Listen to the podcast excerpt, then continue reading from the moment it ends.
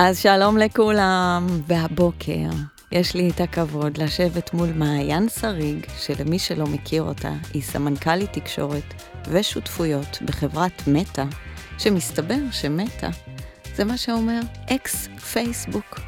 אז אה, שלום מעיין. שלום, קודם כל הכבוד הוא כולו שלי. את יודעת שיש לי קטע כזה שאני מתכוננת לדברים מהיום למחר. ויש לי גם נטייה להגיד כן יותר ממה שאני אומרת לא. לא מכירה את זה בכלל. לא מכירה, נכון? זה לא את. אני ידעתי שזה לא יפגוש אותך בשום מקום. שום אחד ממה שאמרת. ואז אה, כשיעל אמרה, רוצה לבוא לפודקאסט, אמרתי כן, ישר אמרתי כן. ואתמול נכנסתי להסתכל, כזה להאזין לפרקים קודמים, ונכנסתי להתקף חרדה שלם. אז הכבוד הוא שלי, כן, אני, כאילו, ראיתי את הרשימה של האנשים שהיו פה, אמרתי, אוי אבוי לי. לא, לא, לא הבנתי נכון את גודל האירוע, אז אה, נעים להיות פה, ממש כבוד, הכבוד הוא שלי לגמרי. מעיין. מה זה אומר? סמנכ"לית, תקשורת ושותפויות. ספרי לנו, כי בעצם אני הולכת גם להקשיב לזה מסקרנות מטורפת, כי חוץ מזה שאני בפייסבוק, אני לא יודעת בערך שום דבר על זה. וואו. אז, אה, אז יאללה, ספרי אז לנו תראי, קצת. זה, זה, נתחיל בזה שזה, מה זה לא אומר, זה כאילו יהיה לנו יותר קל רגע לאפיין את זה.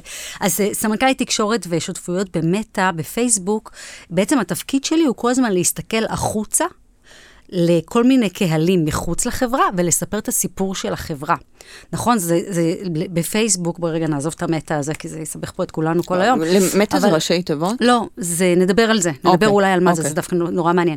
אבל בפייסבוק, במטה יש לנו, אנחנו מפעילים הרבה פלטפורמות, זה פייסבוק, זה אינסטגרם, זה וואטסאפ, זה מסנג'ר, זה אוקולוס, זה המון המון המון דברים. כל זה שייך לחברת לאדון... מטא. אה, לחברת... כן, אוקיי. ש- שהמנכ"ל שלה והפאונדר שלה זה מרק צוקרברג, שאנחנו מכירות. עליו שמעתי. עליו שמענו, בדיוק. אז, אז את כל הדבר הזה, יש שם המון סיפורים נורא יפים שאנחנו רוצים לספר החוצה. קורים שם דברים מדהימים, באמת פלאים שצומחים על הפלטפורמה, ואנחנו רוצים לספר, לצד הרבה מאוד דברים גם מאתגרים, שצריך להתמודד איתם, שקיימים בבוקר וקורים, ו- ו- ובטח בחברה, את יודעת, תיארתי לך את מנעד האפליקציות שלנו והפלטפורמות שלנו. תתארי לך שעל האפליקציות האלה חיים למעלה משלושה וחצי מיליארד בני אדם, שזה וואו. שליש מאוכלוסיית העולם. וואו. אין לזה אח ורע, ו- וזה מביא איתו באמת הרבה אתגרים שצריך להתמודד איתם, וצריך לתווך אותם לציבור שלא תמיד מבין למה קורה ככה, למה הוא רואה ככה, איך קרתה התקלה הזו, ואיך מתמודדים עם פייק ניוז ועם hate speech ועם דברים מאוד מאוד קשים. שזאת. אומרת, את- כשאת אומרת האתגרים, הם לא רק טכנולוגיים מן הסתם, נכון? הם, הם, הם בדרך כלל יותר אנושיים מטכנולוגיים, תאמיני או לא. בסוף, בני אדם מביאים את ההתנהגות שלהם לפלטפורמות שלנו. מה שהטכנולוגיה עושה, היא בהרבה מובנים להשטיח את העולם, נכון? זה כבר לא משנה אם אני יושבת בישראל ומישהו יושב בארצות הברית, אנחנו כאילו בלחיצת כפתור אחד מהשני, שזה מדהים. וזה גם הופך את האצבע להרבה יותר קלה על ההדק. המ- המשוללות זהות הזאת, זה שאני מאחורי מקלדת, הופכת את ה... אה, מחדדת בי הרבה מאוד יצרים. תחשבי כמה פעמים את העלית תמונה לפייסבוק שלך או לאינסטגרם, ומאות אנשים כתבו לך מהממת, מאלפת, מדהימה, אלופה, גיבורה, נכון? האנשים האלה, אם היית הולכת ברחוב, לא היו ניגשים ואומרים לך, תקשיבי, את מהממת, תקשיבי, את אלופה. אז מה שאת אומרת בעצם, יש משהו קל הרבה יותר להיות מאחורי לטוב המקלדת. כן. ולרע. וגם ברע, אנחנו רואים שלאנשים הרבה יותר קל לבוא ולכתוב דברים שהם לפעמים ממש אלימים. אין סיכוי שהאדם הזה היה מדבר ככה באמת במציאות ואומר את הדברים האלה לבן אחר בפנים. השאלה היא, את יודעת, אם בסוף המקלדת נותנת לנו איזה אישור להוציא משהו שקיים בתוכנו. מבינה? כי מההסתכלות שלי, לפעמים זה כמו שאנחנו נשתמש באלכוהול, לפעמים באופן לא מודע, כדי לתת לנו רשות להיות אנחנו. אז זה מעניין מה שאת אומרת. זה מעניין מה קורה לבן אדם כשהוא לא פנים מול פנים עם אדם אחר. ואז זה מעניין לאן הוא בוחר לקחת את זה. תראי, אני נוטה להאמין, הפלטפורמות שלי מלאות בטוב. אני נוטה להאמין שגם שלך ושגם של רוב מי שמאזין לנו זה נכון. אבל יש מקרים שלא, וצריך במקרים האלה לטפל, וחלק מהתפקיד שלי זה להסביר למה זה קורה. אולי נדבר רגע על הצד השני של התפקיד, כי בעצם דיברנו קצת. על התקשורת. הצד השני זה שותפויות. יש אה, כל מיני קהלים שנולדו על הפלטפורמה שלנו, כמו יוצרי תוכן ומשפיענים, שהם באמת פלא מהלך. אנשים שבעצם הפלטפורמה נתנה להם קול, זה אנשים שלא היו שחקנים, הם לא התקבלו באודישנים, אפשר לתת כמה דוגמאות כאלה, ופתאום פתחו אינסטגרם והפכו לכוכבי על חלל ועושים עבודה מדהימה ומספרים סיפורים מדהימים. מהצד השני יש מנהלי קהילות, שזה גם אחד הדברים היפים ביותר שקרו בפייסבוק. אנשים שפתחו אבא פגום כזה, או סופר גרס כזה, ואנשים התחילו להתאגד סביבם, ומנהלי קהילות, ואלה שני קהלים שאני אימצתי בתחילת התפקיד שלי, כי אני מאוהבת בהם, והם פשוט לאט לאט הפכו להיות חלק אמיתי מהתפקיד. אז היום זה גם משהו שאני והצוות שלי עושים. זאת אומרת, את, אני חושבת שאני שומעת אותך ואת אומרת, את יודעת, יש לכל דבר, כמו בחיים, את היכולת להסתכל על זה ככה ולהסתכל על זה אחרת. כי אחד הדברים שהרי אנשים מדברים יותר ויותר, בטח בשנה, שנתיים האחרונות, זה על זה שהכל מגמתי. שאנחנו באמת כבר לא יודעים למי להאמין, למה להאמין, על זה שמדברים על זה שבעצם לא מפסיקים לעקוב אחרינו, ואז מה שנקרא לזהות אותנו כמוצר. ואז באמת יודעים בדיוק מה, אני אומרת, הם דואגים שכשאני פותחת פייסבוק אני אקבל בדיוק את ההודעות שמתאימות לי כמעיין. שגם זה, אני זוכרת, כשזה היה גילוי, זה היה משהו מטורף. כי מה, אני מקבלת דברים אחרים בדף שלי שמישהו אחר לא, והיום זה מצחיק אותי, כי התשובה היא כל כך ברור שכן. פרסונליזציה היא כבר חלק אינהרנטי ממי שאנחנו, זה כבר נראה לנו בלתי נתפס שזה לא ייראה ככה. כשאני נכנסת לנטפליקס, אני רוצה שיציעו לי את התוכן שאני אוהבת, לא בא לי עכשיו לקבל כל מיני סדרות שמה לי ולהן, עם כל הכבוד. אז, אז היום זה כבר חלק משמעותי ממי שאנחנו ואיך אנחנו רואים את העולם. ואת יודעת, אני נורא אוהבת שיחה כזאת על טכנולוגיה, כי תמיד, אה, יש בה שני דברים שתמיד עולים. הדבר האחד זה איזה פחד יש מטכנולוגיה חדשה. תמיד, אפרופו פרסונליזציה, נכון? מה, אני מקבלת תוכן שאחר לא? מה, מכירים אותי? מה, יודעים עליי? עוקבים אחריי? מאזינים לי? גם את זה, אין, אני לא יכולה לצאת משיחה עם בארוחת שישי בלי שיגיד לי... לגמרי, בלי ש... אבא שלי יגיד לי, הנה, בואי נגיד לך למה האזנתם לי השבוע. הוא בא עם רשימה, חיים שלנו אבא, תודה רבה. הוא בא ומקריא לי, ואנחנו מן הסתם לא מאזינים לאף אחד, אנחנו באמת יודעים לעשות פרסונליזציה מאוד מאוד טוב, זה האקספרטיז שלנו, אנחנו אוהבים את זה, אנחנו מאמינים שזו השיטה הטובה ביותר אגב, אנחנו, אני לא הייתי רוצה לקבל פרסומות כלליות, אני את כל החיים שלי בונה מפרסומות שאני מקבלת באינסטגרם ומפייסבוק, אמיתי. מה שאת אומרת במילים אחרות, אני יודעת גם איך לייצר, שאני אקבל בדיוק את התכנים שמתאימים לי, אבל לכן את אומרת, זה עושה אותי בוחרת. בול. זה לא עושה אותי קורבנית. בול. והצד השני של השיחה על טכנולוגיה זה שיחת הקורבן. שאנשים גם מפחדים עד שהם מתרגלים, ואז הם גם אבודים, אין להם שליטה, הם לא יודעים. הם, אני אומרת, למה? למה? למה זה? אני כל הזמן בנייד. תחליטו כמה אתם בנייד. יש היום מספיק ממשקים שמראים לנו ומלמדים אותנו, ונותנים לנו את מנגנוני השליטה האלה. את יודעת, אנחנו במטא, אנחנו כל הזמן מדברים פנימית על זה שהתפקיד שלנו זה לא רק to educate ולהסביר, אלא גם לבנות פיצ'רים, ממש, שמראים, אם אתם חושבים שאנחנו מאזינים לכם, זה לא מספיק שאני אשב כאן ואגיד לא. הרי אני אגיד לא מהיום ועד מחר, ואת לא תאמיני לי. כי מה שאת אומרת, פייסבוק לא מאזין לנו. לא מאזין, חד משמעית לא. מה שאנחנו יודעים לעשות הרבה דברים אחרים, פיקסל, ואפשר להיכנס פה לשיחה ממש טכנולוגית. אז סליחה שאני רוצה מעניינת. לאתגר רגע. אבל רגע, אבל, אני אגיד לך עוד כן. משפט על זה.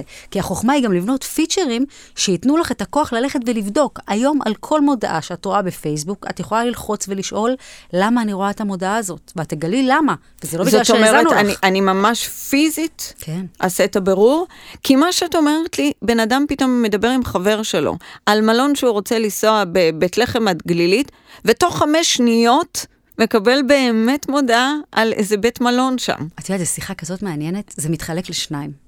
מצד אחד, אני רוצה לרגע להגחיח ולהגיד לך, האם באמת אנשים מאמינים שיש בפייסבוק מחלקה, מה, אני לא יודעת מה מדמיינים, בואו נדמיין מחלקה של אנשים, שיוד, שמאזינים לטלפונים של אנשים בכל כך הרבה שפות, בכל כך הרבה תרבויות, בכל כך הרבה סלנגים, בכל כך הרבה time zones, אוקיי? כל זה קורה. הם מאזינים כשהטלפון נמצא בכיס כאילו של הג'ינס מאחורה, שאני באמת, אם אני מנסה להקשיב ככה לאימא שלי כשהיא מדברת, כי היא כל הזמן מתקשרת מהכיס, השם ירחם. אז, אז הם מאזינים כשהטלפון אפילו לא בשיחה ישירה, והם יודעים לפי המילים האלה בעברית, כמו בית לחם הגלילית, שזה כזה מונח נפוץ בעברית, הם יודעים לטרגט לך מודעה תוך חמש שניות. תשמעי, אם היינו עושים את זה, היינו, אז זה גאונות שעדיין, אני, אני חושבת שאפילו ברמה הביטחונית לא המציאו כאלה טכנולוגיות, וחבל שכך. אז אנחנו לא שם עדיין. אין מחלקה כזאת. אני אומרת לך, אני חותמת על זה, אני לא הייתי יושבת פה ומשקרת. אני מאמינה לך, אני גם רואה אותך. הצד השני של הדבר הזה, זה גם האלמנט הפסיכולוגי הכל כך חזק, שאנחנו שוכחים שאנחנו מחוברים היום לאינטרנט באינפוזיה. ואנחנו שוכחים שאנחנו כבר מזמן לא רק מדברים על משהו. אנחנו מאוד מאוד מהר רצים לחפש אותו. וזה כל כך אינטואיטיבי וטבעי, שאנחנו שוכחים שעשינו את זה. אז, אז עשינו, חיפשנו, ואז התחלנו לקבל מודעות שמטרגטות אותנו. יש עוד צד, שאנחנו אולי כבר ראינו את המודעה הזאת בול, מקודם, בול. ובהיסח הדעת של כל התוכן שנזרק עלינו מבוקר ועד ערב, לא שמנו לב שאולי היא הניעה את השיחה, וזה ביצה ותרנגולת. אז יש כאן המון המון זוויות אז עד עכשיו את אומרת לי, אני רק רוצה לוודא שהבנתי מהן, את אומרת שני דברים. את באה ואומרת, דבר ראשון, למרות שאתם מדמיינים, ויש אנשים שחושבים שבאמת עוקבים אחריהם, כל הזמן מאזינים, את אומרת, אין לנו מחלקה כזאת. אנחנו לא מאזינים לכל כך הרבה אנשים, בטח לא בכל כך הרבה שפות שונות. ועוד רגע אני אגיד אפילו, סליחה, אבל את מי אתם מעניינים בשביל שנשקיע בזה כל כך הרבה זמן? את אומרת, ההסבר הרבה פעמים הוא ש... כשפתאום משהו בתשומת הלב של בן אדם משתנה, הוא פתאום ישים לב למודעות שיכול להיות שהם היו שם קודם, הוא פשוט לא ראה אותן. נניח, נכון. אז קודם כל, תודה על ההעברה הזאת, כי אני חושבת שזה ממש חשוב שאת זה אנשים ישמעו. כן, אחד לא רוצה להאזין זה, לנו. זה מדהים כמה זה מעסיק אנשים, באמת, שבאמת חושבים, זה, זה בדיוק הפחד הזה מטכנולוגיה, זה מה שהוא מוליד, שאנחנו לא לגמרי מבינים את הטכנולוגיה, אנחנו גם בונים סביבה קונספירציות, ואנחנו גם ממש מפחדים ממנה. ואני, והתפקיד שלי זה באמת לשבת ולהסביר איך הדברים עובדים, בסקייל כמובן, כן? אני לא עוברת בן אדם בן אדם, אבל זה להסביר כמה שיותר כדי שאנשים נקטין את הפחד הזה ונקטין את המיסאינפורמציה שיש סביב זה. מדהים. איך מישהי מגיעה לתפקיד כזה גדול? יואו. תראי, אני אה, מתעסקת בעולמות של תקשורת אני לא אגיד בת כמה אני, למרות שאני ממש מבוגרת. אני למעלה, קרוב ל-20 שנה כבר. כאילו, באמת, מהרגע שיצאתי מהצבא מה, והתחלתי אוניברסיטה, התגלגלתי לתפקיד מאוד מאוד מאוד מאוד מאוד זוטר בחברת החדשות בערוץ 2, כשעוד היא הייתה ערוץ 2, והייתי עוזרת, עוזרת, עוזרת, עוזרת הפקה, כזו שממש התפקיד שלה זה לתפוס קלטת ולרוץ איתה מחדר העריכה לקונטרול. ככה היה התפקיד שלי, היה תפקיד ממש משמעותי. כי בלעדיי לא הייתם רואים חדשות, נכון? לא, לא הייתה אופציה. והייתי יודעת לרוץ ממש מהר, וככה, זה התפקיד שלי, ככה התחלתי. ועם הזמן אה, אה, שדרגתי את מעמדי ואת תפקידי ואת היכולות שלי, ואחרי חמש שנים בחברת החדשות אה, הייתי ממש אה, מגישת אה, תחקירים וכתבת ורכזת מערכת, ובניתי את עצמי באופן הזה שכל הזמן התפתחתי, ועשיתי מנעד שלם של תפקידים, הייתי דוברת של שר התחבורה והמודיעין, חבר הכנסת ישראל כץ, ארבע שנים. הייתי וואו. הדוברת של, הייתי בצוות הדוברות של קשת, שהייתה עוד זכיינית ערוץ 2 ולא ערוץ בפני עצמו, הייתי עורכת חדשות במעריב. אז עברתי כל מיני תפקידים. ואני זוכרת את היום שאמרתי לעצמי, התפקיד הבא שלי הוא להיות או בפייסבוק או בגוגל. אמרת? נורא, כן, אמרתי. כן? החלטתי שזה מה שאני רוצה לעשות, כי רציתי את האימפקט הגלובלי הזה. וואו. רציתי... מתי לה... זה היה? כמה זמן לפני? אה, בוא נגיד, שלוש שנים לפני, משהו כזה. זאת אומרת, שלוש... שהייתי אצל ישראל כץ, כן? כבר אז אמרת, לשם אני מכוונת? כן, ברגע שישראל נהיה שר המודיעין, התחלנו לעבוד קצת עם כלי תקשורת גלובליים ובאנגלית, ופתאום ראיתי שהדבר הזה ממש קוסם לי וכזה מושך אותי פנימה, והחלטתי שאני מסמנת את המטרה הזו, ואז התחלתי להבין איך מגיעים. אוקיי, סימנת מטרה, זה אחלה. מה, מה הג'רני, מה הדרך שנעשה לשם, וממש בניתי את זה. קודם כל לקחתי מורה פרטי לאנגלית. התחלתי לשבת על הדבר הזה, כדי לוודא שכשההזדמנות תגיע, לא נפספס אותה בריאיון ראשון. איזה אלופה. שזה בושת איזה אלופה. אני צמרמורת. זאת אומרת, ממש הכנתי את עצמי. חד משמעית. את יודעת, לי זה מאוד מתקשר לחומרים שאנחנו מדברים עליהם. זה, זה, זה תדע רגע מה אתה רוצה ותראה את זה קורה. Mm-hmm. תראה את זה קורה עוד הרבה לפני שזה קרה. את אומרת, לא רק ראיתי את זה קורה, גם דאגתי שתהיה את ההכנה, כדי שכשיציעו לי, אני לא אצטרך להגיד, לא, עכשיו אני צריכה ללכת ללמוד אנגלית. חד משמעית. אני את הקריירה שלי תמיד ניהלתי, היא אף פעם לא ניהלה אותי. תמיד בחרתי לאן ללכת ואיך היא תראה, תמיד ידעתי מה התפקיד הבא שלי. גם היום שאני יושבת פה, אני יודעת מה התפקיד הבא שלי. בדיוק, ואני יודעת בדיוק גם מתי לש... זה יקרה. לשאול? לא, אני לא, אני לא אגלה. שלא יפטרו אותי. עדי, מרק, לא לפטר אותי. זה, זה עוד הרבה זמן. אבל אני אומרת, באמת, יש משהו בלנהל קריירה, זה תמיד לבנות תוכנית חמש שנים קדימה. להבין מה התפקידים שמעניינים אותנו, איזה skill sets חסרים, היו חסרים לי, כדי שתהיה ההזדמנות הזאת. הרי בסוף אה, עבודה זה מין דלת קטנה שנפתחת, את צריכה לשים את הרגל ו- ו- to make it yours. ועדיין אני חושבת על אנשים שמקשיבים לך כרגע ואומרים, בסדר, אבל איך היא מצליחה להיות כזאת? זאת אומרת, אנשים באים אליי ואומרים, אבל אני לא יודע מה אני רוצה. אבל אני לא יודעת מה אני רוצה. אז יש לי תרגיל שאני עושה עם עצמי לספר לך. בטח. שאני אומרת, אוקיי, אם עכשיו היית יכולה לעשות כל דבר בעולם, ובעולם אוטופי שאין בו barriers, אין בו מגבלות. את יכולה, אין לך מגדר, אין לך גיאוגרפיה, את, אין לך בעיות כספיות, אין לך כלום, את יכולה לעשות מה שאת רוצה. מה זה התפקיד הזה? וברגע שאני מבינה מה זה התפקיד הזה, אני גוזרת ממנו נגזרת ריאלית. תני, תני ממש, תמשיכי את הדוגמה. אוקיי. נגיד, כי עכשיו עדיין זה, זה, זה, אמורפי. אנחנו, לא, לא, לא, זה בכלל, לי זה נשמע ברור. מדהים. אני המון פעמים שואלת את זה, יש לך את כל הכסף בעולם ever. מעולם אתה לא צריך לדאוג לפרנסה. מה בא לך לעשות מחר בבוקר? בדיוק. אז כששאלתי את עצמי לפני אה, כמה שנים, גיליתי שהתשובה היא להיות אה, אה, אה, מזכירת הפרס סקרטרי של ה-white house בתקופה של... אה, במקרה הזה זה היה בתקופה של טראמפ, שלי עם כל הביקורת נראית מרתקת, בטח לתפקיד הזה. ואמרתי לעצמי, אוקיי, קליר לי שזה לא יקרה, כן? בואי. אבל בוא נגזור מזה מה המקבילה הריאלית של הדבר הזה.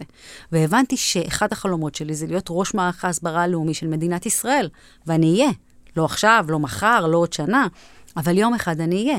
כי זה, הבנתי שזה בוער בי, שזה, שזה מה שעושה לי את זה, זה מה שמניע אותי, וגם אם זה לא תפקיד להיום, זה תפקיד שאפשר לעשות אותו גם בגיל 50, ואני מחכה להגיע, ואני אגיע לשם. מדהים. תודה. מדהים. תודה. מדהים. הלוואי. אז את אומרת, בעצם, אני למדתי, את השתמשת קודם במילה כל כך יפה, אמרת, לא אמרת אני לא נשלטת, אבל אמרת, אני זה זאת שבוחרת מגיל מאוד מאוד צעיר. וגם פה אני אשאל אותך, איך, איך ידעת לעשות את זה? אני מנסה לחשוב, אני, אני זוכרת את עצמי, אה, קודם כל, אני חושבת שאחד הטריגרים המאוד מאוד חזקים של ניהול קריירה, זה כסף. כשאין כסף, כשבאים משפחה בלי כסף, כשאין את הבסיס הזה, את הקושן כזה שאפשר ליפול עליו ולהגיד, אוקיי, אז אני לא אעבוד קצת, זה... אז זה מין... ומשם. את באה? כן. אז זאת אומרת, כי, כי מה שאת חווית, זה את החסך בכסף? אם, אני יודעת שאם אני לא אצא לעבודה, מגיל, אני עובדת מגיל 16 ברצף עד היום, לא הפסקתי ליום אחד, ואני יודעת שאם אני לא אלך לעבודה, לא יהיה לי כסף. לא, אמיתית, לא יהיה לי איך לשלם שכר דירה. כי את אומרת, כי הבנתי מגיל מאוד מאוד צעיר, שאני לא יכולה להישען על הוריי, כלכלית. כן.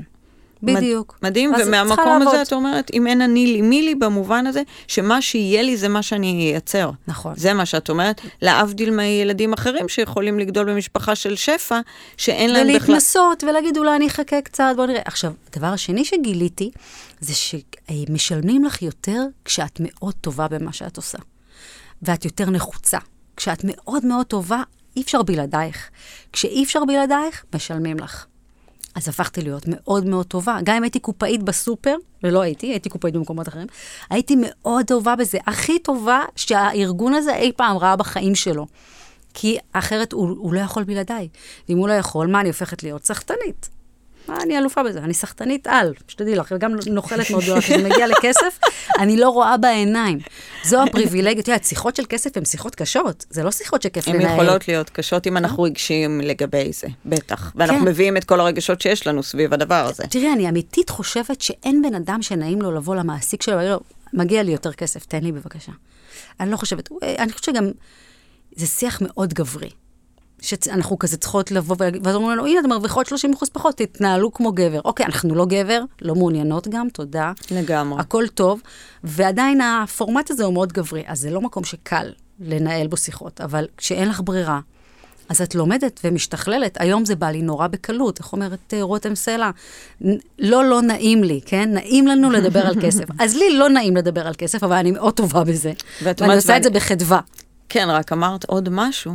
אמרת, אבל מעיין, הבנתי שאני צריכה את הכי הרבה מיומנויות, אז כל תפקיד שאני עושה, אני דואגת לזה שאני אהיה הכי טובה בו. חד משמעית. ואז גם אני באה ממקום שיותר קל לי יחסית לבקש, גם אם זה לא נעים. בדיוק. כי את אומרת, אני יודעת מה אני נותנת, ואני יודעת בכמה אני משקיעה בהתפתחות שלי ובלרכוש הרבה מיומנויות, כי אחת הבעיות זה שגם הרבה אנשים לא בא להם לרכוש מיומנויות, אבל הם מצפים את יודעת, הם הולכים על המגיע לי, והם נכון. לא מבינים למה לא משלמים להם. נכון. אז אני, אני עושה כמה דברים. אחד, אני באמת כל הזמן לומדת ומרחיבה את המיומנויות, ושתיים, אני מסתכלת על עבודה כמו, על, אה, כמו יזמית. כאילו זה מיזם. של, את יודעת, אני מסתכלת על הסטארט-אפיסטים הכי גדולים, ואני אומרת, אם הם היו אומרים, אה, זה העבודה, זה מה יש, הם כנראה לא היו נהיים unicorn ולא היו עושים אקזיט בחיים שלהם. אז אני מסתכלת על זה גם ככה. ואני אומרת, כשאומרים לי, זה ה-job description, זה הגדרת תפקיד שלך, אני לא מקשיבה אפילו, זה עובר לי כזה ליד האוזן, ואז אני מתחילה את התפקיד, ומאוד מהר אני אומרת, מה חסר? מה צריך פה עוד? איזה עוד חלק צריך לבנות.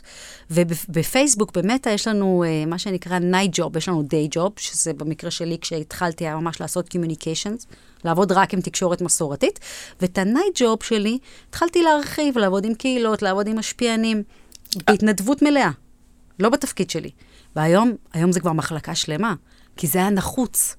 כי מה שאת אומרת, גם כשהתחלתי, הרחבתי את זה כן. למה שהיה צריך, גם אם לא שילמו לי על זה, אבל דרך זה שעשיתי את זה, היום יש כבר תפקיד שכולל את שניהם. וגם- ואני כבר כן מקבלת כסף על זה. גם משכורת, כן. מדהים. בדיוק. החוכמה היא, זה, זה להיות יזם. להיות יזם זה להגיד מה חסר וללכת לבנות. זה להיות יזמית בתור שכירה. שימי לב נכון, רגע מה את אומרת. נכון. כי שם גם אנשים נופלים. נכון. אוי, מה, זה לא שלי, למה שאני אתאמץ? הם, הם בכלל לא מסתכלים על זה ממקום של לא משנה איפה אני, אני אגדל עם היכולות שלי עד הסוף, ויקרו אחד משניים. או שהמקום עבודה יעשה התאמה למקום שגדלתי בו, או שאני כנראה אעבור הלאה. מהמם. כי זה בדיוק עובד כמו שאת אומרת, וזה מדהים אותי שאת לא באה כביכול מאותו תחום שלי, אבל את uh, מיישמת את כולו. איזה את, כיף. אז זה מדהים, שתדעי שזה מדהים. יש. ואם כבר אני אגיד עוד משהו שגם אמרתי באחד הפודקאסטים, כי אני כן חושבת שחשוב שישמעו, חוק הפיצוי, אני רוצה שתדעי, מדבר על זה שאנחנו מזהים צורך שקיים בעולם. כמו שפייסבוק כמובן זיהתה את הצורך של עולם מאוד בודד ומרחקים מאוד גדולים, או זום, שלצורך העניין זיהתה צורך מאוד חזק בקורונה. ואז היכולת שלנו לענות על הצורך הזה, רגע, והשלב השלישי, ואת זה אני רוצה שתשמעי, זה שככל שיש לי יותר מיומנויות ויותר קשה להחליף אותי, זה הדבר השלישי שצריך. זאת אומרת, שסכום הכסף שמגיע אלינו ויגיע אלינו הוא תלוי בשלושת הדברים. בזיהוי צורך, ביכולת שלנו לענות, ובקושי להחליף אותנו בתפקיד. מדהים. ואת פשוט אומרת לי, מעיין, זה חוק הפיצוי בהתגלמותו. מדהים. אז אני נדהמת. וואו, עכשיו אני נדהמת. החוק הזה מהמם, אני הולכת ללמוד אותו יותר. ואת יודעת שהחלק השלישי, זה החלק שאני הכי אוהבת, ויש לי, אני כל הזמן בודקת את עצמי. ויש לי כזה רשימה, ואני אומרת לעצמי, אם מחר את עוזבת את העבודה, מי בא להחליף אותך? ויש לי שורט-ליסט של אנשים שאני באמת אפנה אליהם ואציע להם את העבודה שלי. כי אני רוצה שיחליפו אותי אנשים טובים, נכון? וככל שהיא יותר אפילו קצרה... המשפט הזה הוא לא מובן מאליו. כי אני רוצה שיחליפו אותי אנשים טובים. מדהים. כן, שלא יהרסו, את יודעת, שנים של מיזמים, לא, שנים, את חבל. באמת מדהימה. זה. זה ממש להכיר את. את, את, את צורת החשיבה שלך. ורגע, אנחנו עוד רגע נמשיך. אבל את אומרת, בעצם, ככל שיש לי list יותר קצר של אנשים, יותר מרוצה. אני יודעת שאני עושה עבודה יותר טובה איתי. אני, כשאני יודעת שאני בשכבה הדקה של ה top whatever, אז אני מרוצה, אני יודעת שאוקיי, אז אני, אפרופו חוק המיצוי, אני כנראה במקום יחסית טוב בתוך החוק הזה. מדהים, מדהים. כמובן שאני עוד אשאל אותך, אבל ספרי לנו על פייסבוק דברים שרוב האנשים לא יודעים בכלל. וואו, את יודעת, אפשר לדבר על זה ימים ברצף. תבחרי נושא. אוקיי, בעלי עסקים, לדעת, חשיפה, הנה, חשיפה. הנה, יש לי פה, את רואה? איך האלגוריתם עובד, נכון? כן, יעלי רוצה לדעת, לא, אלוהי מתי האלגוריתם. נדע, מתי אבל- נדע, מת, כמה אנשים חשופים למשהו, למה לא, מה האינטרסים של פייסבוק. אני, יש פה מלא שאלות. וואו, אני חושבת זה- שיעלי הייתה רוצה להתיישב עכשיו במקומי באולפן, יש לה וואו. מלא מה לשאול. וואו. זה באמת אחד הנושאים הכי מעניינים, יעלי, את צודקת. כי אלוהי האלגוריתם זה כאילו איזה משהו כזה אמורפי, ואנחנו לא יודעים. אז uh, אנחנו יודעים, עכשיו אני אגלה. וגם, אנחנו נלמד שזה הרבה ניסוי וטעייה, וזה הרבה תלוי בנו ובקהל של מי שעוקב אחרינו, כי אמרנו פיד שונה לכל אדם, נכון? ודברים שונים מפעילים אנשים שונים. אצלי עובד הומור, עובד מאוד מאוד חזק. אצל אנשים אחרים עובדים דברים אחרים. אז כל הזמן לנסות ולבנות את עצמך ולהבין מי אתה בתוך הממשקים האלה, מהי הזהות הווירטואלית הזאת שלך, ועל זה, או שלך, ועל זה לשחק. זה דבר ראשון. אז אלגוריתם, קודם כל אין אחד. רק באינסטגרם יש איזה חמישה. לרילס יש אלגוריתם, לאקספלור יש אלגוריתם משלו. כלומר, למקומות שבהם מציעים לנו תוכן אה, של אנשים שאנחנו לא עוקבים אחריהם, יש אלגוריתם מסוים. לסטוריז, אנשים שאנחנו כן עוקבים אחריהם, אלגוריתם אחר לגמרי. הרי אה, צריך לתעדף כמה אנחנו עוקבים אחרי מאות אנשים, ובסוף אני, כמה סטוריז אני יכולה לצרוך ביום? בואי, יש לנו עבודה, כן? אז צריכים לתעדף גם בתוך הסטוריז. לפי מה? אנחנו תמיד, האלגוריתם תמיד מנסה להגיד, אני איתך בדיאלוג, מעיין, אני מנסה להבין מה באמת יעניין אותך, מה יגרום לך לחוויה הכי טובה שכבר נכנסת אליי, תרגישי טוב, ותרגישי שמעניין אותך, ותרגישי שקיבלת ממני משהו. אז ככה הוא מתנהל איתך, ויש לנו דירוג. לכל בן אדם יש דירוג שבעצם מתכתב עם התוכן. נגיד, עכשיו אני, אה, אני כל דבר שאימא שלי מעלה, אני אוהבת להגיב ואני אוהבת את התוכן הזה, אוקיי? אז האלגוריתם יודע לתת לי ציון של מספר 5. הוא אומר, הפרופיל הזה עם הפרופיל הזה, הקרבה שלהם היא דרגה הגבוהה ביותר, תתן לה כל הזמן את התוכן של הבן אדם הזה. אוקיי? אז ככה אני באינטראקציה. הוא לומד אותי, האלגוריתם לומד אותי ואת התחומי האהבה שלי ואת הדברים שאני פחות אוהבת. הוא יודע מתי אני אה, יושבת הרבה זמן וצופה בכל הסטוריז ועושה tap-tap ומתקדמת, ומתי אני swiping ומיציתי, אז הוא, אני כאילו מאותתת לו, אה, לא משהו פה. אז הוא ידע להבא, הוא ישכלל את עצמו. והוא יודע, כשאני מגיבה יותר לתוכן, אז הוא גם יודע את זה. ואת יודעת, באים אליי הרבה יוצרי תוכן ואומרים לי, תקשיבי, אנשים אומרים, אנחנו כבר שבוע לא רואים אותך בסטוריז למעלה, לאן נעלמת? אני אומרת, זה לא באמת תורה מסיני. ככל שהתוכן פחות, איכות, פחות איכותי, ככה אנחנו מאותתים לאלגוריתם שלא קורה פה משהו מספיק מעניין, אז הוא לא דוחף אותנו קדימה. ככל שיהיה יותר engagement, ואנשים יגיבו, ותשאל שאלה, ואנשים יסמנו בסקר, ואנשים ישלחו אה, אימוג'יס צוחקים, או whatever, כשיש engagement, ככה החשיפה שלנו עולה, והאלגוריתם דוחף אותנו קדימה. זאת אומרת, אחד הדברים שאת אומרת, ככל שיש יותר אינטראקציות על גבי פוסט, תגובות של אנשים, אחד, זה ידחוף קדימה. הפייסבוק ידע לדחוף את זה קדימה, ואני גם רוצה לוודא שאני מבינה מה אמרת, בעצם זה כל הזמן משתנה. כל נכון? דקה. כל שנייה בעצם, ממש. מה שאת אומרת, נכון? נכון? זה לא נכון. שאם מישהו, אה, נתנו לו דירוג של חמש באלגוריתם, אה, זה יישאר כל הזמן אותו ממש, דבר. ממש את אומרת לא. ממש לא. הכל בתקופות.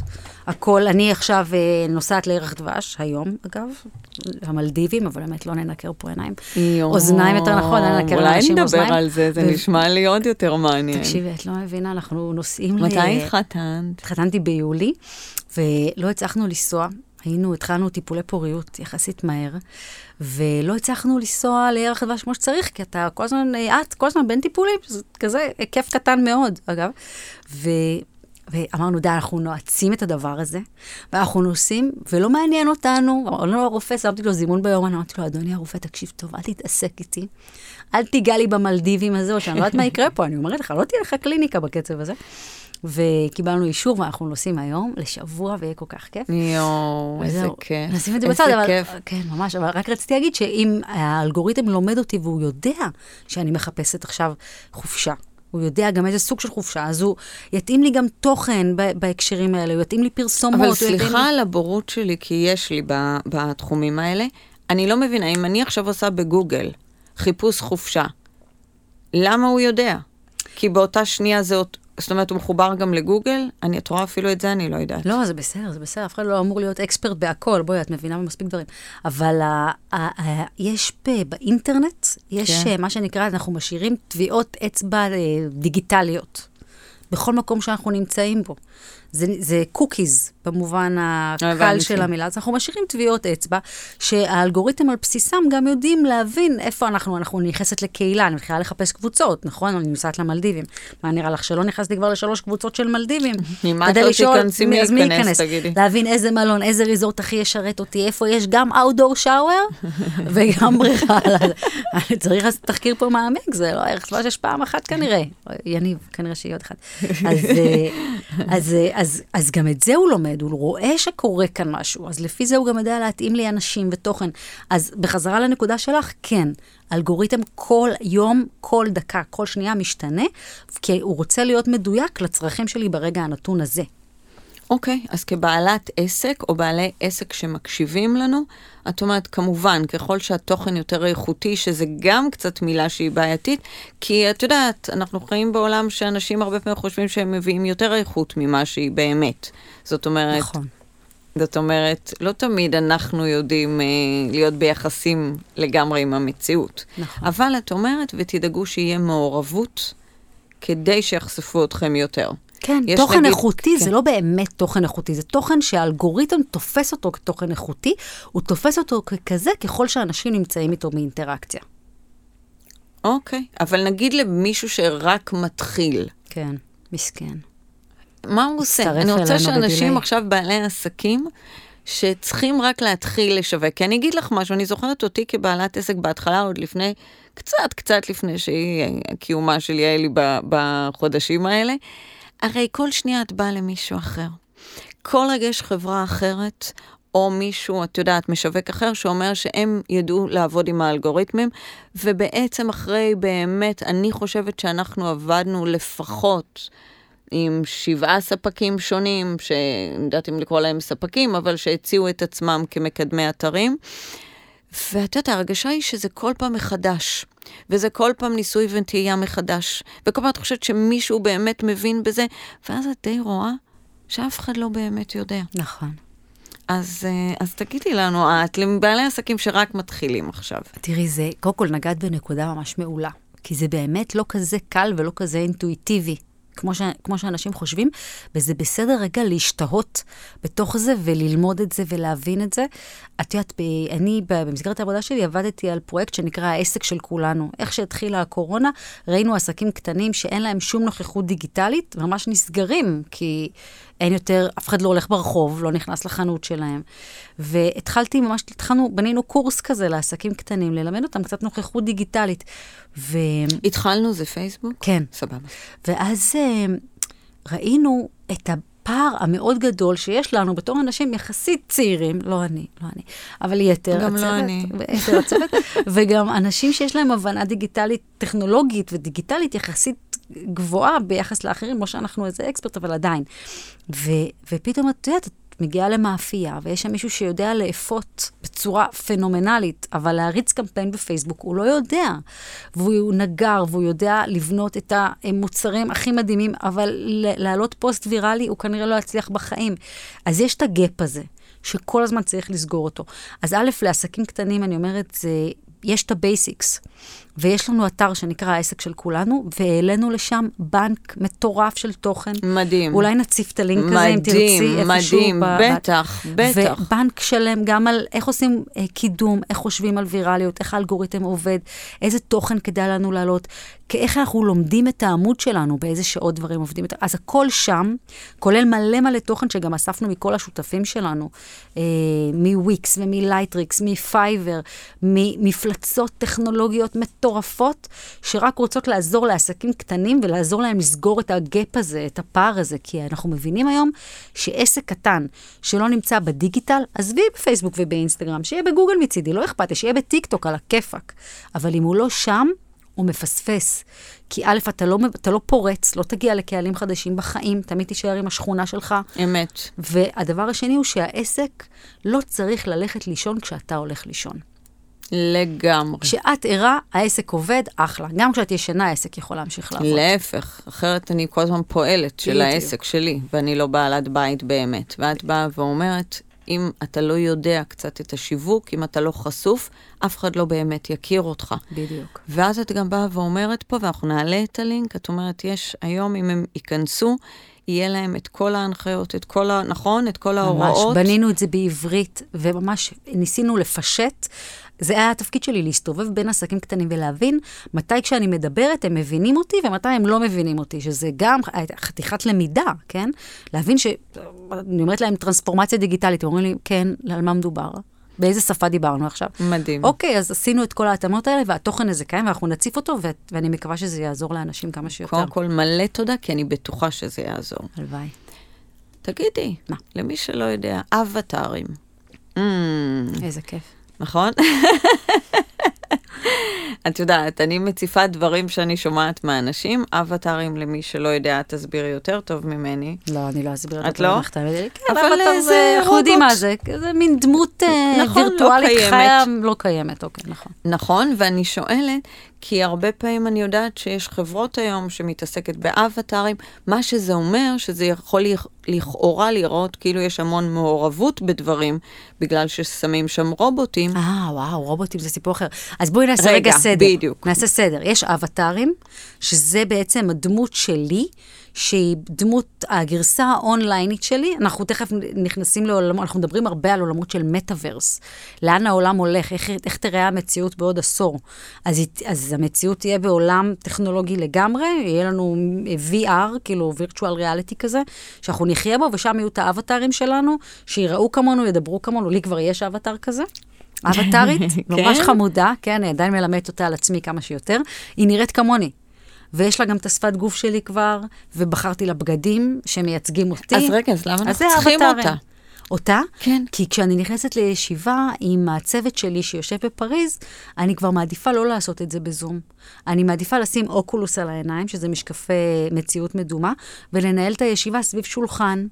שהאבטרים של הקולגות שלי ממש לידי, וזה לא אה, דו-ממדי כמו זום, אלא תלת. ואני יכולה ל- ל- לעשות למישהו ככה על הגב. ל- יואו, אני חייבת לראות את זה. אה, זה נשמע מטורף. זה באמת נשמע... כן, זה לא- חלום, זה חלום. וואו, וואו. זה, זה פותר כל כך הרבה בעיות, בטח בעולם של collaboration ושל עבודה, שאי אפשר כל היום בזום, את יודעת, לנהל שיחות. יש שולחן, יש whiteboard, אנחנו קמים, האבטר שלי קמה מציירת על הזה. אז יש אבטרים, העולם הולך לשם, זה דיון מרתק, עולם שלם שנפתח, גם כרגיל מביא איתו מלא חששות.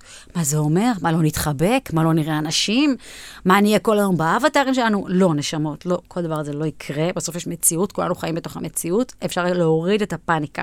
אבל יקרו פה דברים מדהימים, שאני ואחותי הקטנה שגרה בווגאס, נהיה עם האבטרים שלנו, יהיו בהופעה של ביונסה בניו יורק, למרות שלא אני ולא היא גרות בניו יורק, ולא נצטרך לטוס לשום מקום, וזה יהיה חלומי. איזה מטורף. אז הולך להיות איזה מטורף. מטורף. אז אני בלבלתי בין שניהם. זאת ואת אומרת, אני מדברת חשבתי... על בוטים, נכון. על פרופילים פיקטיביים. נכון. נכון.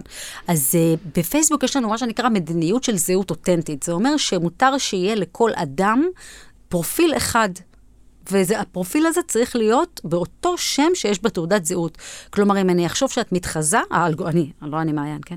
אז יש לנו צוותי בודקי, בודקי תוכן כאלה ובודקי מדיניות, 40 אלף איש בכל העולם, ויש לנו גם אה, AI, ממש מכונה שבודקת אם את אמיתית או לא, לפי כל מיני סיגנלים.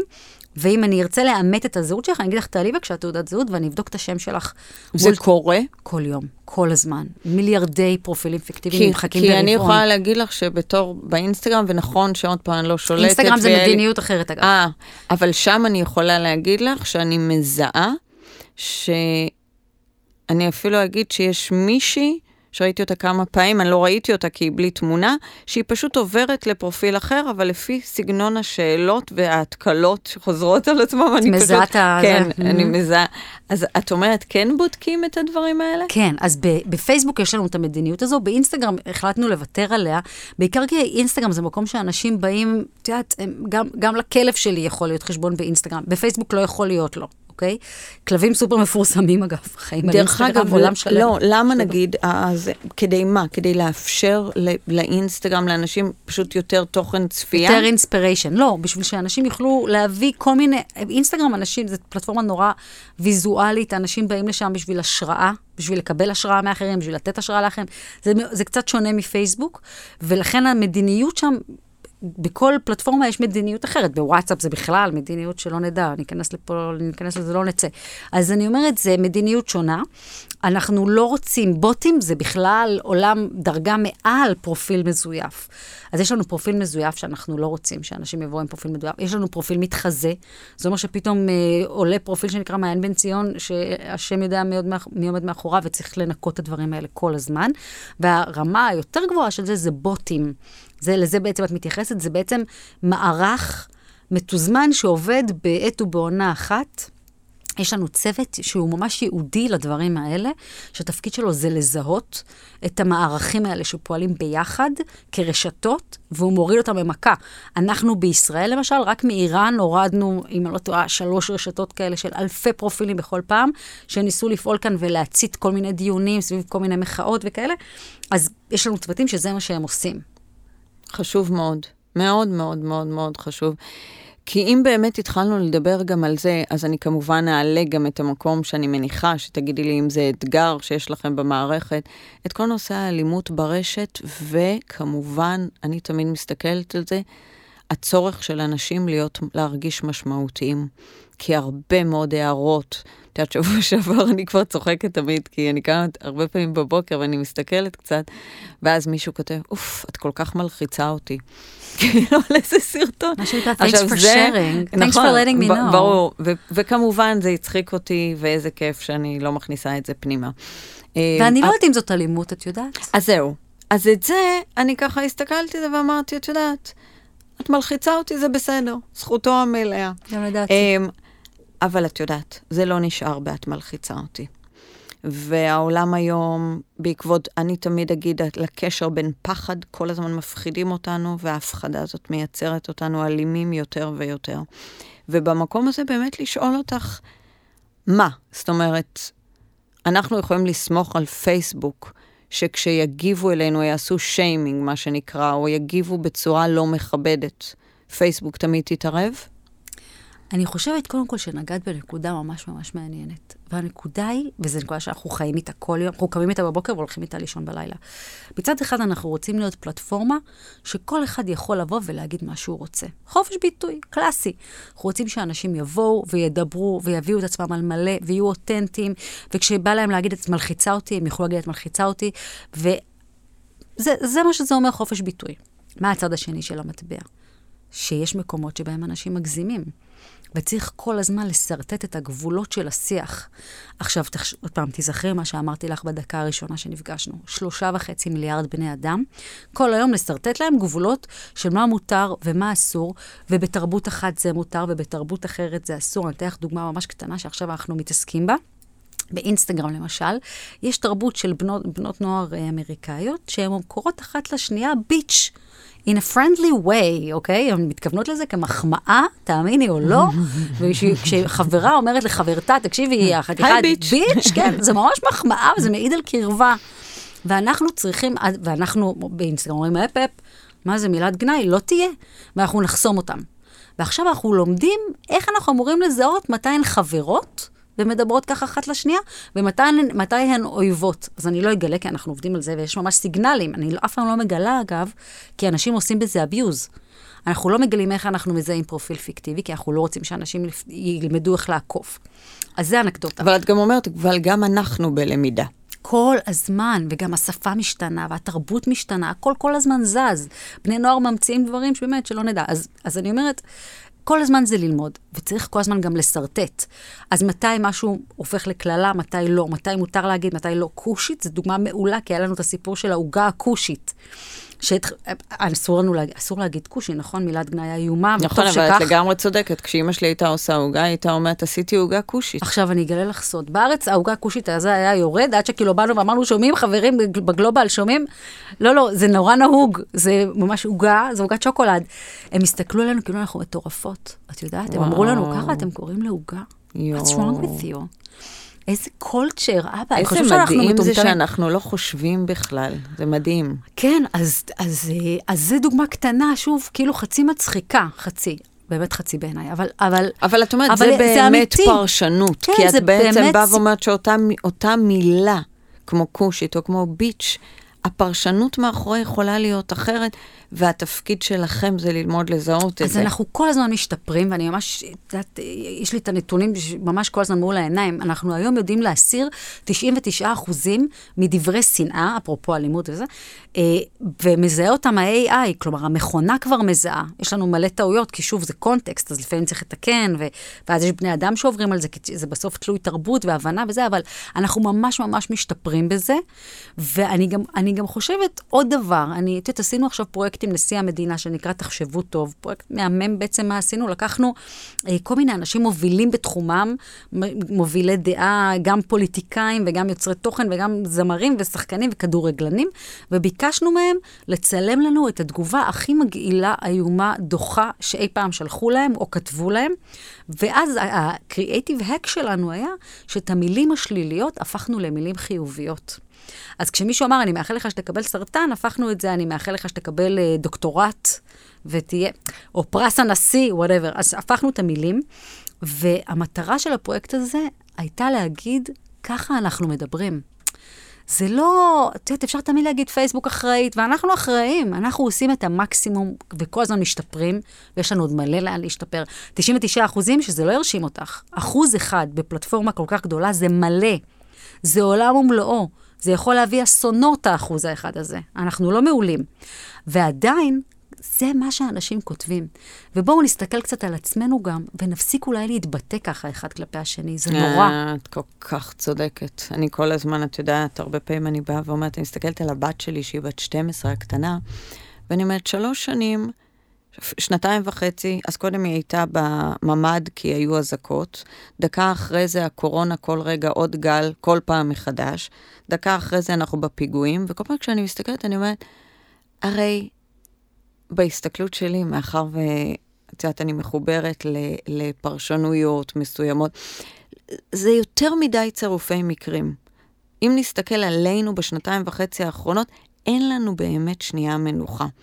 ואז הרבה פעמים אני באה ואומרת, נכון, כי זה הקרנה של התודעה שלנו. עכשיו, המשפט הזה כשלעצמו, הרבה אנשים בכלל לא מבינים מה הכוונה, נכון, מה זה נכון, אומר הקרנה. נכון, תסבירי. בדיוק. ואני באה ואומרת, הרי בסוף, מה שבני אדם מקרינים על המסך מבחוץ, במציאות של החיים שלהם, זה מה שקורה אצלהם מבפנים. את זה מאוד קשה לנו להבין, שהמנהיגים הם בסך הכל השתקפות שלנו. שפייסבוק, כמו שאת אומרת, היא בסך הכל פלטפורמה שבה יש את מה שכבר קיים, ומפה אני ואת התחלנו את השיחה, שבאתי ואמרתי, כמו שהאלכוהול לפעמים הוא תירוץ להוציא את מה שיש בתוכנו, אז גם הפייסבוק. גם להיות מאחורי המקלדת, אבל את זה אנחנו רוצים בסוף להביא. למה? כי זה עונה לנו על הצרכים. למה? כי אנחנו חושבים שאנחנו נרגיש מאוד משמעותיים אם נגיד את הדעה שלנו. למה? כי אנחנו חנוקים ולא מטפלים בעצמנו, אז זה יוצא מאוד אלים. למה? כי אנחנו עם המון קנאות. כשאנחנו רואים פוסטים של אחרים, זה מייצר בנו הרבה רגשות, שאז התגובה שלנו מתוך החנק, היא חייבת להיות מאוד לא נעימה. זאת אומרת, אדם שפוצע אחרים הוא בהכרח פצוע בעצמו. זה ההסתכלות שלי. אז כשהתחלתי בעצם לבוא ולהגיד שזה הכל הקרנה שלנו, במובן שאם אנחנו רוצים שינוי אמיתי, ושמה שיוקרן בחוץ יהיה באמת נעים לנו, זה חייב להתחיל מכל בן אדם רגע לביתו, או מספיק לקחת ולראות מה קורה בכביש בישראל, ולראות כמה, כמה חוסר כבוד יש אחד לשני. כמה המקום הזה, שאם פעם, את יודעת, זה היה הזיה, שמישהו היה תופס לך חנייה, ובכ... היום הם תופסים חנייה, הם בכלל לא רואים שאת עומדת ליד, כי העיניים כל הזמן בפלאפון. אז אם כל הזמן אנחנו עסוקים רק בנו, אז בוודאי שזאת ההקרנה מבחוץ. מעיין, את נכנסת עכשיו לרשימה הקצרה שלי של האנשים שיחליפו אותי בתפקיד. אני רוצה שתחליפי אותי בבקשה. את כזאת חמודה. זה, זה פחות התכנון שלי, אבל... אבל זה בדיוק זה, זה מה שאני מסבירה. את יודעת, בפייסבוק אין עורך. בסוף מה שאתה צורך שם זה מה שאנשים כותבים. אנחנו לא כותבים שם כלום. אבל, וזה, ולכן זה צודקת, זה משקף אותנו. והשפה הזאת, לא המצאנו אותה. ובריונות בבית ספר לא נולדה על פייסבוק. כשאני הייתי בבית ספר, הייתה בריונות בבית ספר. חד וחלק. האמיני לי. פשוט פחות זה, ידעו, זה הכל. גם, פחות. וזה גם אולי היה נראה אחרת. ו, ויש אתגרים שהטכנולוגיה מביאה איתה, כמו זיכרון, שדברים לא נמחקים, כמו scale, מגפון, אבל גם לדברים הטובים אנחנו מביאים את זה. ותמיד, אני כל בוקר קמה, ואני באמת, תאמיני לי, החיים שלי לא קלים. אני דוברת בסוף של חברה שנמצאת תחת ביקורת ציבורית כל יום. אני כל בוקר קמה למלחמה אמיתית, ואני בוחרת לא לחיות ככה את חיי ולא להאמין למלחמה הזאת. ואני כל בוקר צריכה להזכיר לעצמי את האלמנט של הנט פוזיטיב. להגיד, הרע הזה קורה, אבל קורה מלא טוב. וביום שכף המאזניים יהיו בה יותר דברים רעים מטובים, זה היום האחרון שבו אני אעבוד בחברה הזאת. אני באמת מאמינה שקורה יותר טוב מרע, וגם שבני אדם מביאים יותר טוב מאשר רע לפלטפורמות שלנו. מדהים. מדהים. כי את יודעת, אני חושבת גם על האתגר, שהרי, את יודעת, את אותה מילה, כמו שאת אמרת קודם, אפילו אם אני נשארת עוד רגע בביץ' הזה, זה הרי עניין של אנרגיה. זאת אומרת, המון פעמים אפשר להגיד בדיוק את אותם מילים ואותם משפטים, רק מאנרגיה אחרת. עכשיו, איך מכונה יכולה לזהות אנרגיה? כי המון דברים אנחנו יכולים. אבל אנרגיה זה מה שאנחנו מרגישים. נכון. אנחנו נכנסים לחדר ואנחנו מרגישים אנרגיה. נכון. אנחנו ליד בן אדם ואנחנו מרגישים אם נעים לנו או לא. אז זה חתיכת אתגר טכנולוגי. לכתוב מדיניות של רוח הדברים, זה הכי, החלק שהכי קשה לנו. מה, אנחנו יושבים בחדר, יש לנו ממש צוותים מכל העולם, יש לנו כאלה חדרים שאנחנו מתכנסים בהם, כדי להגיד, רגע, אבל אם מישהו כתב את זה בהקשר הזה והזה, ואם הוא כתב את זה ככה, המילים עצמם לא פוגעניות, אבל הכל ביחד, מה רוח הדברים. זה השיחות הכי קשות והכי מורכבות, ואין ספק, הטכנולוגיה, תשמעי, תראי איזה אתגרים אה, זה מביא לתוך שיחה, את יודעת, דברים שאינטואיטיבית לבני אדם יותר קל לזהות באוזן או להרגיש, פתאום פה צריך ללמד מכונה. לזהות בדיוק, ולהרגיש. בדיוק. מאוד מאוד קשה. מה, מה האתגרים שלך? עזבי פייסבוק. שלך? כן. וואו. כן. אמ, אחד הדברים שעכשיו אני לומדת, זה איך אה, להוציא דרמה וסבל ממקומות.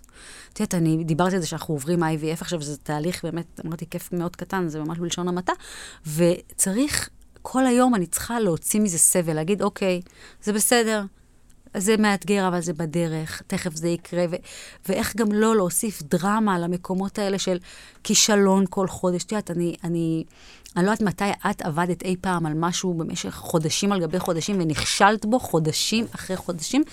אני נוטה להאמין שאף ש... פעם. לא, שזה משהו שאת גם, ממה ששמעתי, את לא מכירה בכלל. לי זה לא קרה בחיים. כי כשאת מציבה דברים, זה קורה, נקודה. אני גם יודעת איך עושים. הבנתי, אני יודעת מה ה playbook. אוקיי, זה הרופא שצריך, נלך לרופא הכי טוב, נביא את המדקרת הכי טובה, נחליף את התזונה. אוקיי, הבנתי את האירוע. ואני אגיד, ופה לכאורה, אני, שימי לב למילה, זה לא לגמרי תלוי רק בך. בול. זה לא תלוי בי בכלל. זה מה שאת מגלה. את מגלה? שמעת את המילה לכאורה? לכאורה. אנחנו יכולות בהחלט לעשות שיחה אחרי. אין, זה כאילו לא, זה לא קשור אליי, ולשחרר זה אתגר מאוד גדול, אבל, וכל היום לך לשחרר, לשחרר, שזה באמת בולשיט מארץ הבולשיט, הרי לא קיים, לא קיימת היכולת, אתה כל היום את רק מתעסקת בזה, איך אפשר לשחרר. נכון, זה אז... כמו בן אדם שחס וחלילה אין לו בריאות, אז הוא כל הזמן מתעסק בבריאות שחסרה לו. נכון, במה, נכון. וכמה סודיות גם יש סביב זה, כאילו כולם מתביישות לדבר על זה, על מה הבושה הגדולה, אנשים מבוגרים, לא, זה אתגר, רפואה באה לפתור אותנו מזה. אני מדברת על זה ממש בפתיחות ובחופשיות, בטח במקום העבודה שלי, כדי שידעו לאן אני נעלמת אה, בין יומיים לשלושה בחודש, לכל הפחות אגב. ועדיין, להוציא מזה את הדרמה, וללכת לקבוצות, ולכתוב, אני מרגישה ככה, זה, זה הכי גרוע, כי זה ממש הופך את האירוע לבאמת דרמטי. אז זה אתגר שלי עכשיו. איך אני כאילו... שמה את זה בפרופורציה, שמה את זה על מדף, זה חלק מהשגרת חיים עכשיו, עד שזה כבר לא יהיה, וזה הרי בסוף יצליח, אין לי ספק בדבר הזה. ואני אומרת, אוקיי, אז לא, לא צריך איך אני לא מאפשרת לדבר ו... הזה לנהל אותי? ואת אמרת, איך אני מוציאה מזה, או מנקה מזה את הסבל? אני כן רוצה משהו אחד להגיד לך פה. מצד אחד את מאוד צודקת, איך אני ממשיכה הלאה, כי כמו שאמרת, ברור לך שזה יקרה, זה רק עניין של זמן. יחד עם זאת, אני כן אומרת לך פה מהעולם שלי, תני גם מקום לתסכול. כן. רגע, כי what you resist persist. וכל מקום שאת לא תתני לו מקום, כמו להרבה תסכולים כנראה בחייך ולקשיים שלא נתת להם עד הסוף מקום, הם מחכים לנו בסיבוב. נכון. זאת אומרת, זה באמת האומנות הזאת. בין לא להישאב ולהכיל את זה, את האומללות, ועוד להביא עוד מחשבות דומות, בדיוק אותו דבר, אבל איך את כן מפנה לזה מקום, כי את אמורה להיות מתוסכלת, בטח דוארית ופייטרית כמוך שיושבת פה מולי, ואני רואה אותך ואני... זה, אני יודעת לזהות, שמשיגה כל דבר. כן, למה זה לא קורה מיד? למה זה לא הולך קל? אה, אה, מה רוצים להגיד? כן, את אמורה לפגוש גם מקומות פחות נעימים. כן. רק תאפשרי גם את המפגש כן, הזה. אין ברירה אלא לפגוש אותם. אין, אין בזה שליטה, אבל האתגר, כמו שאת אומרת, זה למצוא את הבלנס בין מתי את נשאבת לתוך משהו, ולמתי, אוקיי, את אומרת, אוקיי, יש פה תסכול, בוא נחווה אותו, יש פה עצב, בוא נחווה אותו, אבל בוא נתקדם הלאה גם. בדיוק, בוא ניתן לו רגע להיות, כמו שאמרתי, מבלי לחבר אותו לצ'ארג'ר. נכון. כי אנחנו ישר מחברים לצ'ארג'ר, כי כשאנחנו במצבים האלה, אז אנחנו הולכים לרחמים עצמיים, ולתסכולים, ולכעסים. הבנת אותי. ל... הבנתי, מעולה. בול. אז זאת אומרת, זה האתגר היותר כן. נוכח בחיי היום. זה, זה היום הכי מעסיק אותי, וזה באמת, זה שיעור מרתק אגב, מרתק, מרתק. אני, פעם ראשונה שאני לומדת אותו, אני נפעמת מהדבר הזה. אני רוצים מסתכלת על זה מהצד. שלקראת מה שאת רוצה בגיל 50, תפתחי עוד יכולות. זה כל הסיפור, זה ברור לך, נכון? בול, אני, אני ממש בעד. אני לומדת מזה מלא, מלא, מלא. באמת אתגר מטורף. מה, את, את מרתקת. אני רוצה שתדעי שאותי את מרתקת. אני יכולה להמשיך איתך מלא. אה. מראים לנו פה את הזמן. יש עוד משהו שאת היית רוצה להגיד, או שידעו? אפשר גם לא. מה ש... לא, נראה לי שדיברנו המון, וזהו. אז כל כך תודה עלייך. אני למדתי הרבה. איזה אה, כיף. מעבר לזה שלמדתי הרבה, את השראה. אני מקשיבה לך. לא, אל תעשי. לגמרי, באמת. חדלי. אני רוצה שתדעי את זה. שזה אפילו מצחיק בעיניי שהתחלת ואמרת, שמעתי את האחרים ואמרתי, "אמ, אמ, אמ." את סופר מעניינת. אז תודה כיף. על הזכות ותודה שאת הסכמת לתת הרבה מאוד ערך למאזינים. אה, תודה רבה. ממש היה לי כיף רבה. להיות כאן, ותודה רבה שהזמנתם אותי, ואני באה שוב, מה זה, זהו. ברור, כל שבוע עכשיו. יעלי פותחת היומן, אנחנו נגמר. לפעם הבאה. תודה תודה, רבה מעיין. רבה.